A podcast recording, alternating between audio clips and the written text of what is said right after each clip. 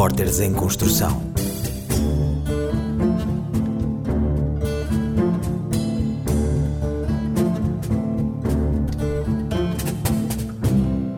Portugal é um país com mais anos de censura do que de liberdade de expressão.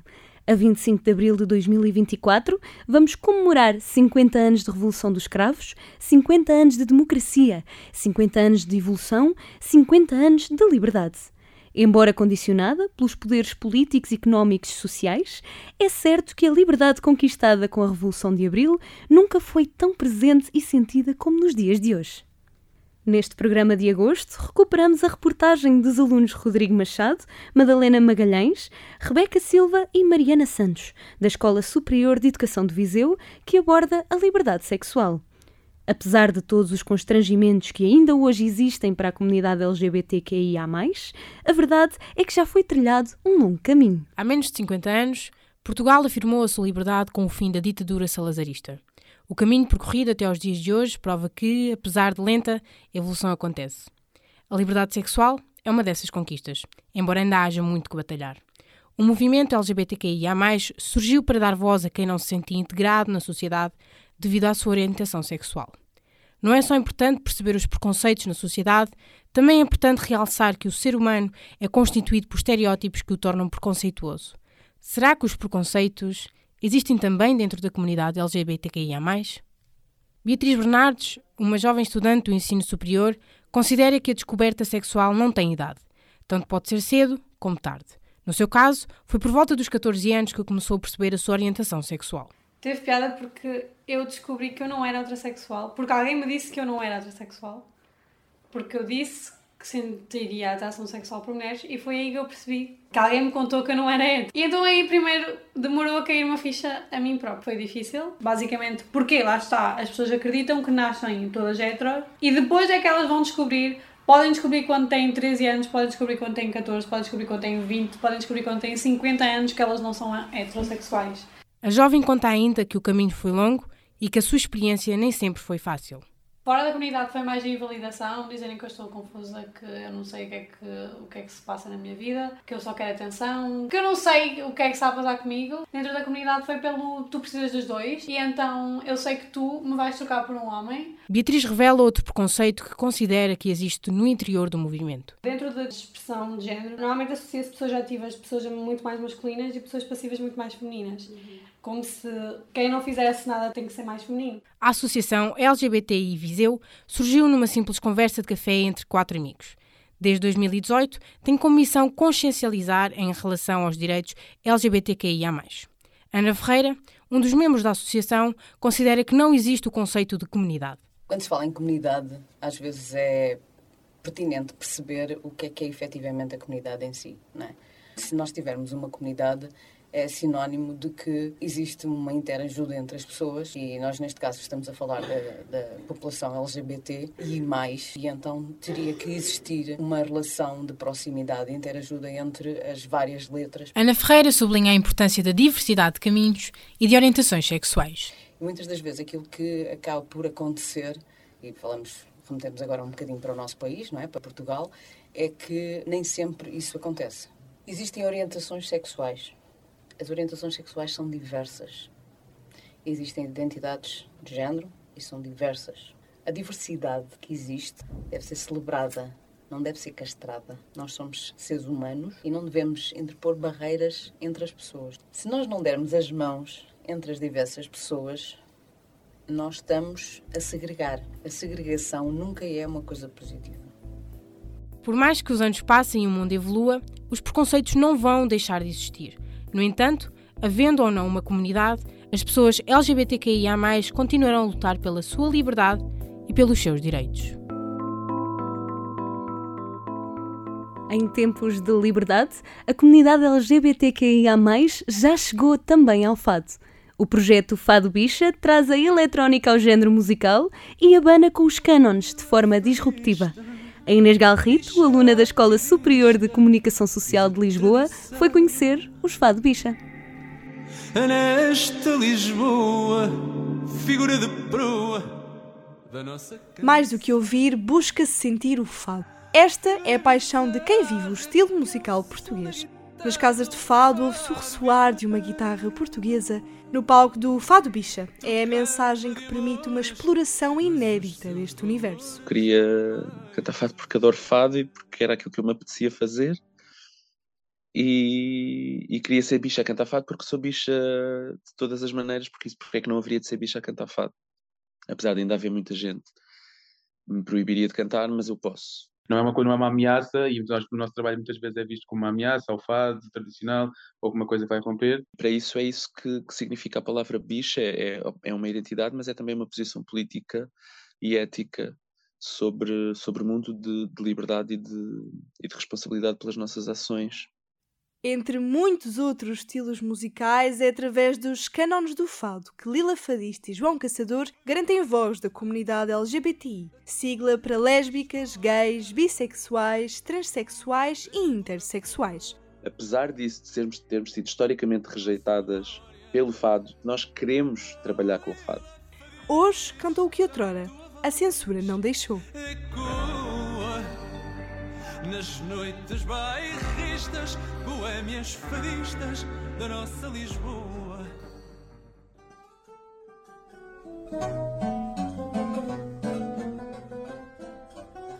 Para Pedro Almeida, gerente das casas Boêmia LX, trabalhar com o fado significa dar vida à comunhão entre o fadista e a guitarra. Cresceu com Amália e é na dita tradição que diz viver o fado música africana para dentro do fado, música brasileira para dentro do fado, trazer jazz para dentro do fado. Uh, tudo é possível porque é música. Acima de tudo, é música. Não é fado. Nesta casa tudo para para ouvir cantar, mas a regra diz-se simples. Aqui não se inova o repertório e o gerente não tem intenções de o alterar. Todas as casas que eu conheço trabalham com elencos de músicos guitarra portuguesa, viola de fado e algumas com, com baixo. Este é o esquema.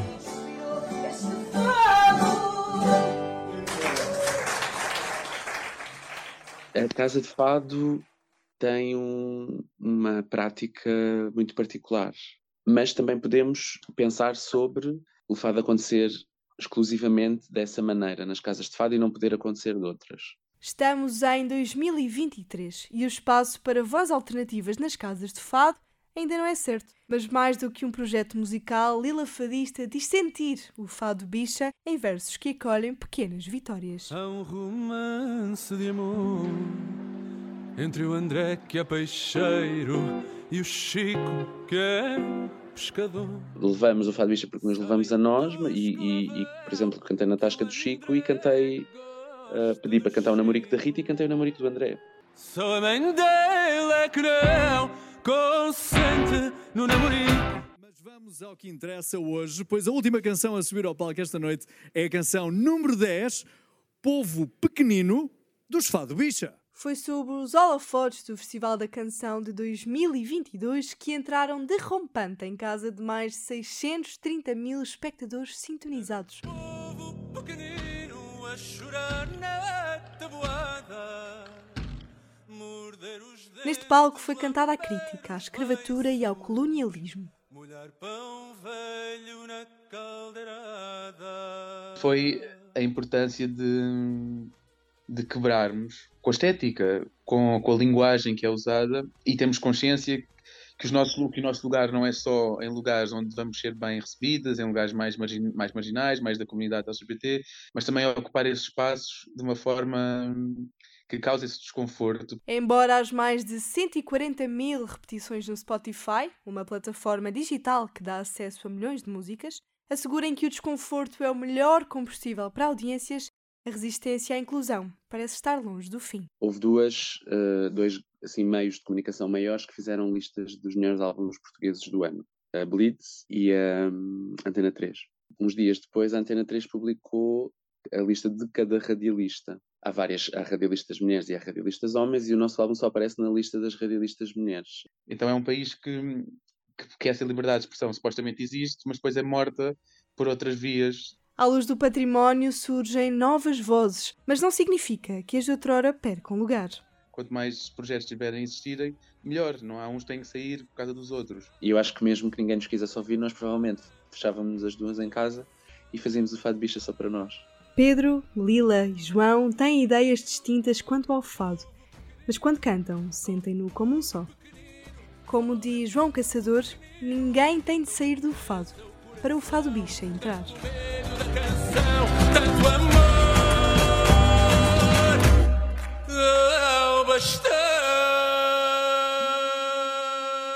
Na liberdade, todos são complementares, sem anulações. Para que todos possam gozar da liberdade conquistada em abril de 1974, é preciso que o jornalismo continue a assumir o seu papel de vigilância social em prol da democracia. Um jornalismo forte é sinónimo de uma sociedade civil também ela forte, dinâmica e ativa. Mas estará o jornalismo português na melhor das suas forças? É o que tentaremos agora perceber na reportagem dos alunos Marta Sofia Ribeiro, Hugo dos Santos, Joana Cirne e Tiago Souza, da Universidade do Porto. Um jornalista hoje em dia uh, ganha entre o salário mínimo e, sei lá, 900 euros. Não ganha mais do que isso. Mónica Jodi é jornalista no Gaiense há 20 anos. Quando nos encontramos num café perto da redação, tinha acabado de fechar a edição impressa e estava radiante, porque pela primeira vez em muito tempo tinha feito com calma. Chegou de manhã e não houve nenhum imprevisto. E ainda por cima era o último dia de trabalho antes de entrar de férias. Eu já tive dias e às vezes em grandes reportagens, ou quando vou acompanhar equipas para fora, ou isso. Já cheguei a trabalhar às 18 horas, 19 horas por dia. E no dia seguinte estava cá a trabalhar outra vez na redação. Na redação do Gaiense trabalham três pessoas, mais a do Martin, que dá uma mãozinha quando é preciso, e uma pessoa que trabalha esporadicamente. E trabalhar aos fins de semana e trabalhar noites, às vezes. Portanto, isso não é um salário que paga essas horas todas.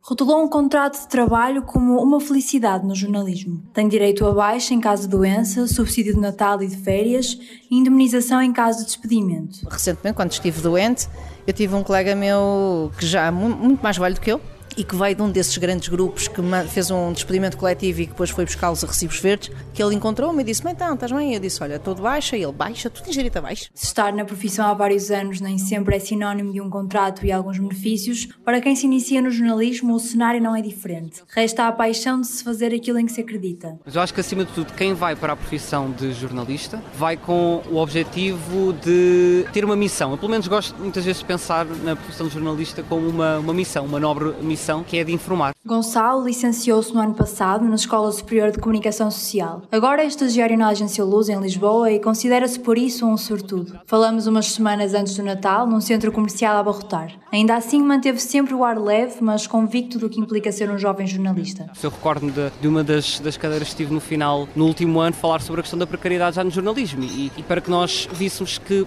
poderia ser uma realidade, para que também não ficássemos, não entrássemos e de repente ficássemos, uou, wow, ah, precariedade jornalismo ah, sim. Uh, e acho que para isso já estamos, infelizmente, já preparados. Os tempos mudaram, as redações organizam-se noutros moldes. Há despedimentos, acumula-se trabalho e os órgãos de comunicação social dependem cada vez mais dos estagiários. Contactada várias vezes, a Associação Portuguesa de Imprensa, que representa o patronato da comunicação social, nunca deu qualquer resposta. Trabalhar a recibos verdes põe os profissionais numa situação de insegurança. É preciso levar a vida mês a mês, há poucos direitos e poucas perspectivas de futuro. Neste momento, estou satisfeito, mas é uma satisfação que naturalmente, ao passar do tempo, ao entrar numa nova fase em que já procuro estabilidade financeira, familiar, procurar uma casa, isso é uma coisa que neste momento até poderia dar, mas como não estar a recibos verdes não tem um valor a receber fixo, é difícil de conseguir imaginar a segurança para um mês seguinte. Para os jovens costuma haver duas saídas, os recibos verdes ou os contratos do Instituto de Emprego e Formação Profissional.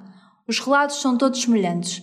Os jornalistas mais velhos saem das redações, por vontade própria ou empurrados pela precariedade, e as empresas contratam recém-licenciados inscritos no centro de emprego. A maior parte do salário é paga pelo Estado e, quando o período acaba, o processo repete-se. Mais estagiários, menos experiência, menos gastos para as empresas. A fórmula, que alguns consideram de sucesso, afeta não apenas os jovens, mas a própria liberdade de imprensa.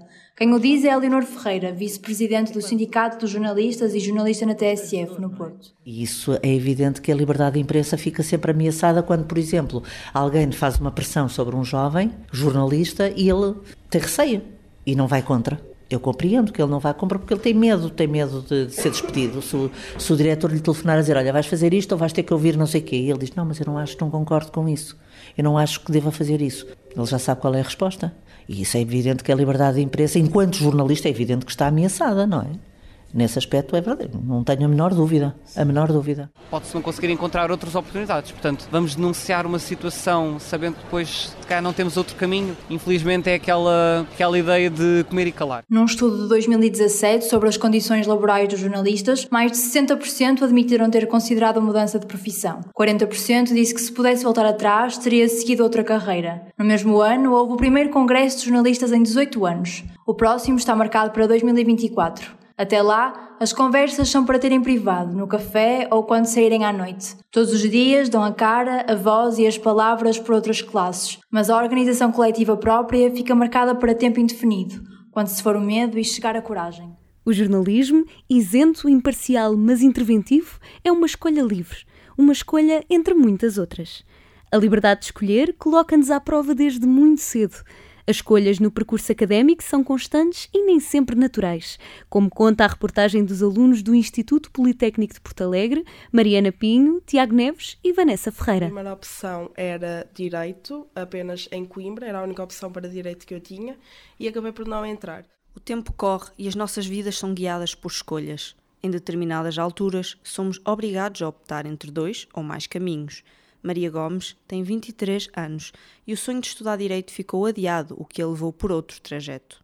Entrei em português e a minha convicção era que no final do primeiro ano seria mais fácil trocar de curso porque já estava em Coimbra. Quando tentei a transferência, não foi aprovada e decidi continuar na mesma no curso. No segundo ano, acabei até por arranjar trabalho na área, comecei a dar explicações o caso de Maria Gomes não é o único, bem pelo contrário. O ingresso no ensino superior é sempre um momento de reflexão e dúvida entre os jovens. Voltamos ao ensino secundário. É nesta altura que tomamos as maiores decisões que têm interferência direta no futuro. Numa tarde chuvosa, fomos ao encontro de Francisco Realinho, 20 anos, estudante do ensino superior em Porto Alegre. Começou por estudar marketing, mas não se adaptou. Eu tinha duas, três opções, uh, mas eram todas cá e marketing era uma delas, também tinha jornalismo como opção, mas depois assim eh, eu não me via assim a seguir nenhuma delas. E tinha curiosidade na área do marketing e de, gestão de publicidade.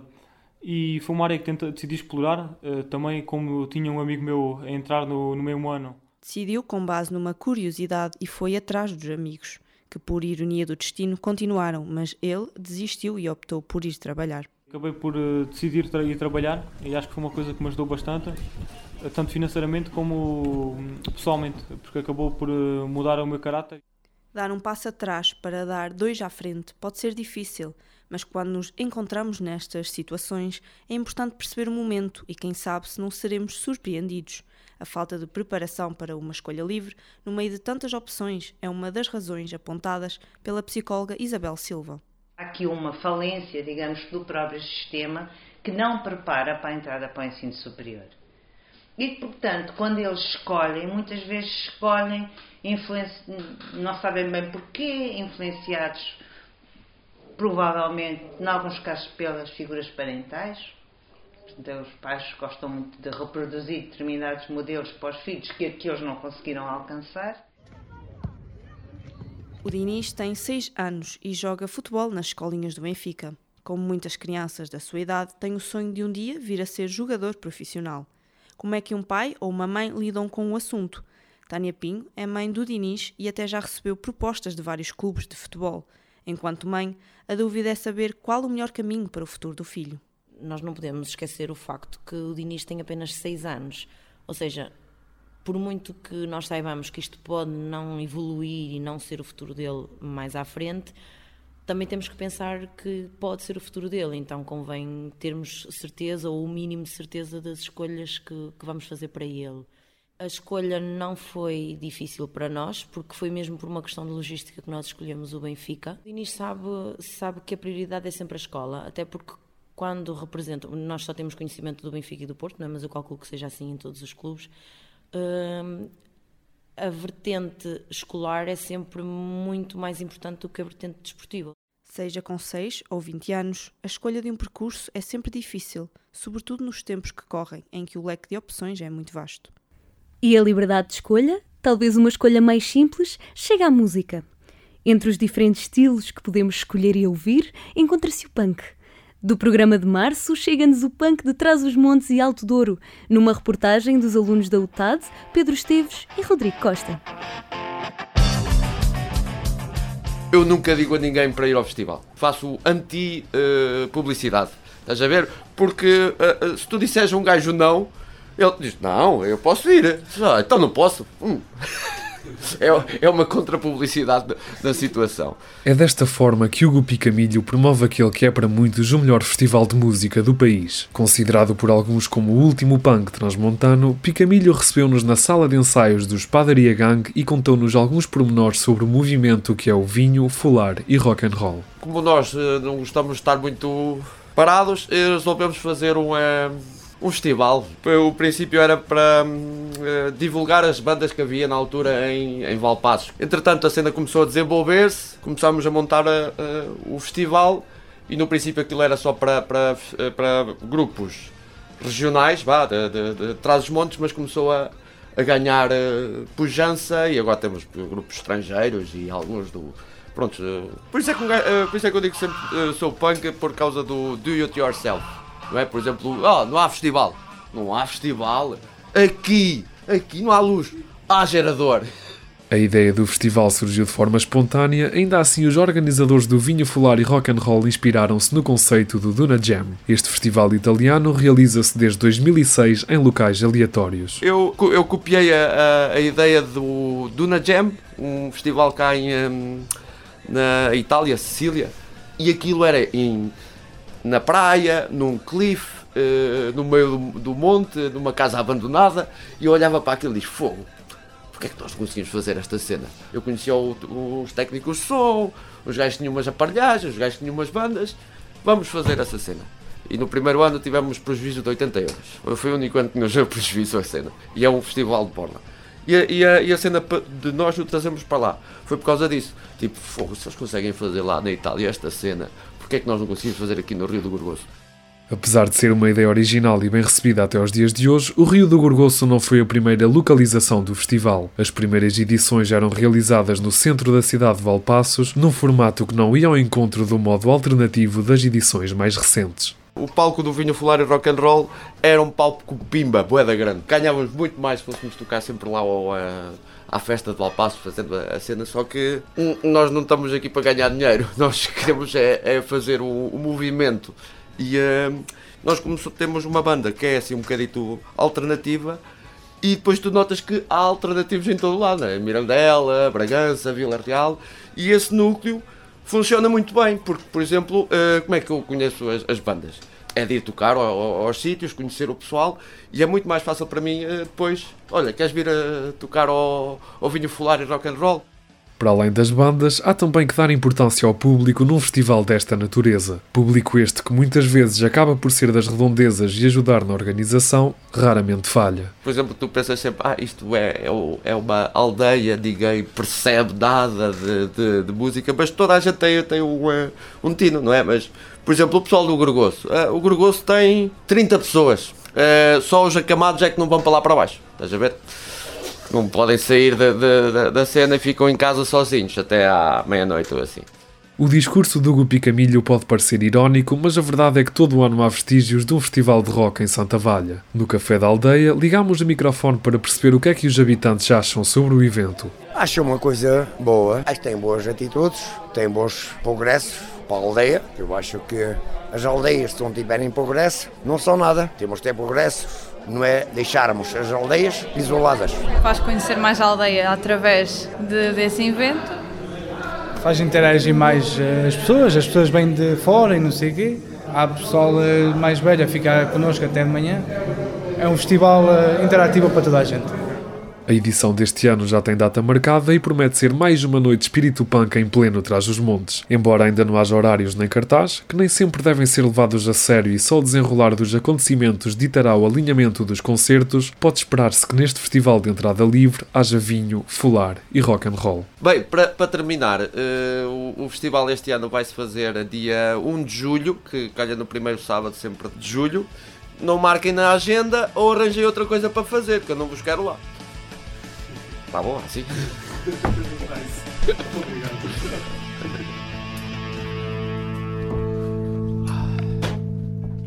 É com vinho, folar e rock and roll que tomamos a liberdade de terminar assim esta edição de agosto do programa do REC, Repórteres em Construção. Este programa foi produzido com a recuperação de cinco reportagens que já entraram em antena em programas anteriores. Foram escolhidas pela equipe editorial do REC. Nesta edição, temos reportagens de alunos da Escola Superior de Educação de Viseu, da Escola Superior de Comunicação Social em Lisboa, da Faculdade de Letras da Universidade do Porto, do Instituto Politécnico de Porto Alegre e da Universidade de Trás-os-Montes e Alto Douro. A apresentação desta edição é de Marta Engenheiro, da Escola Superior de Comunicação Social em Lisboa.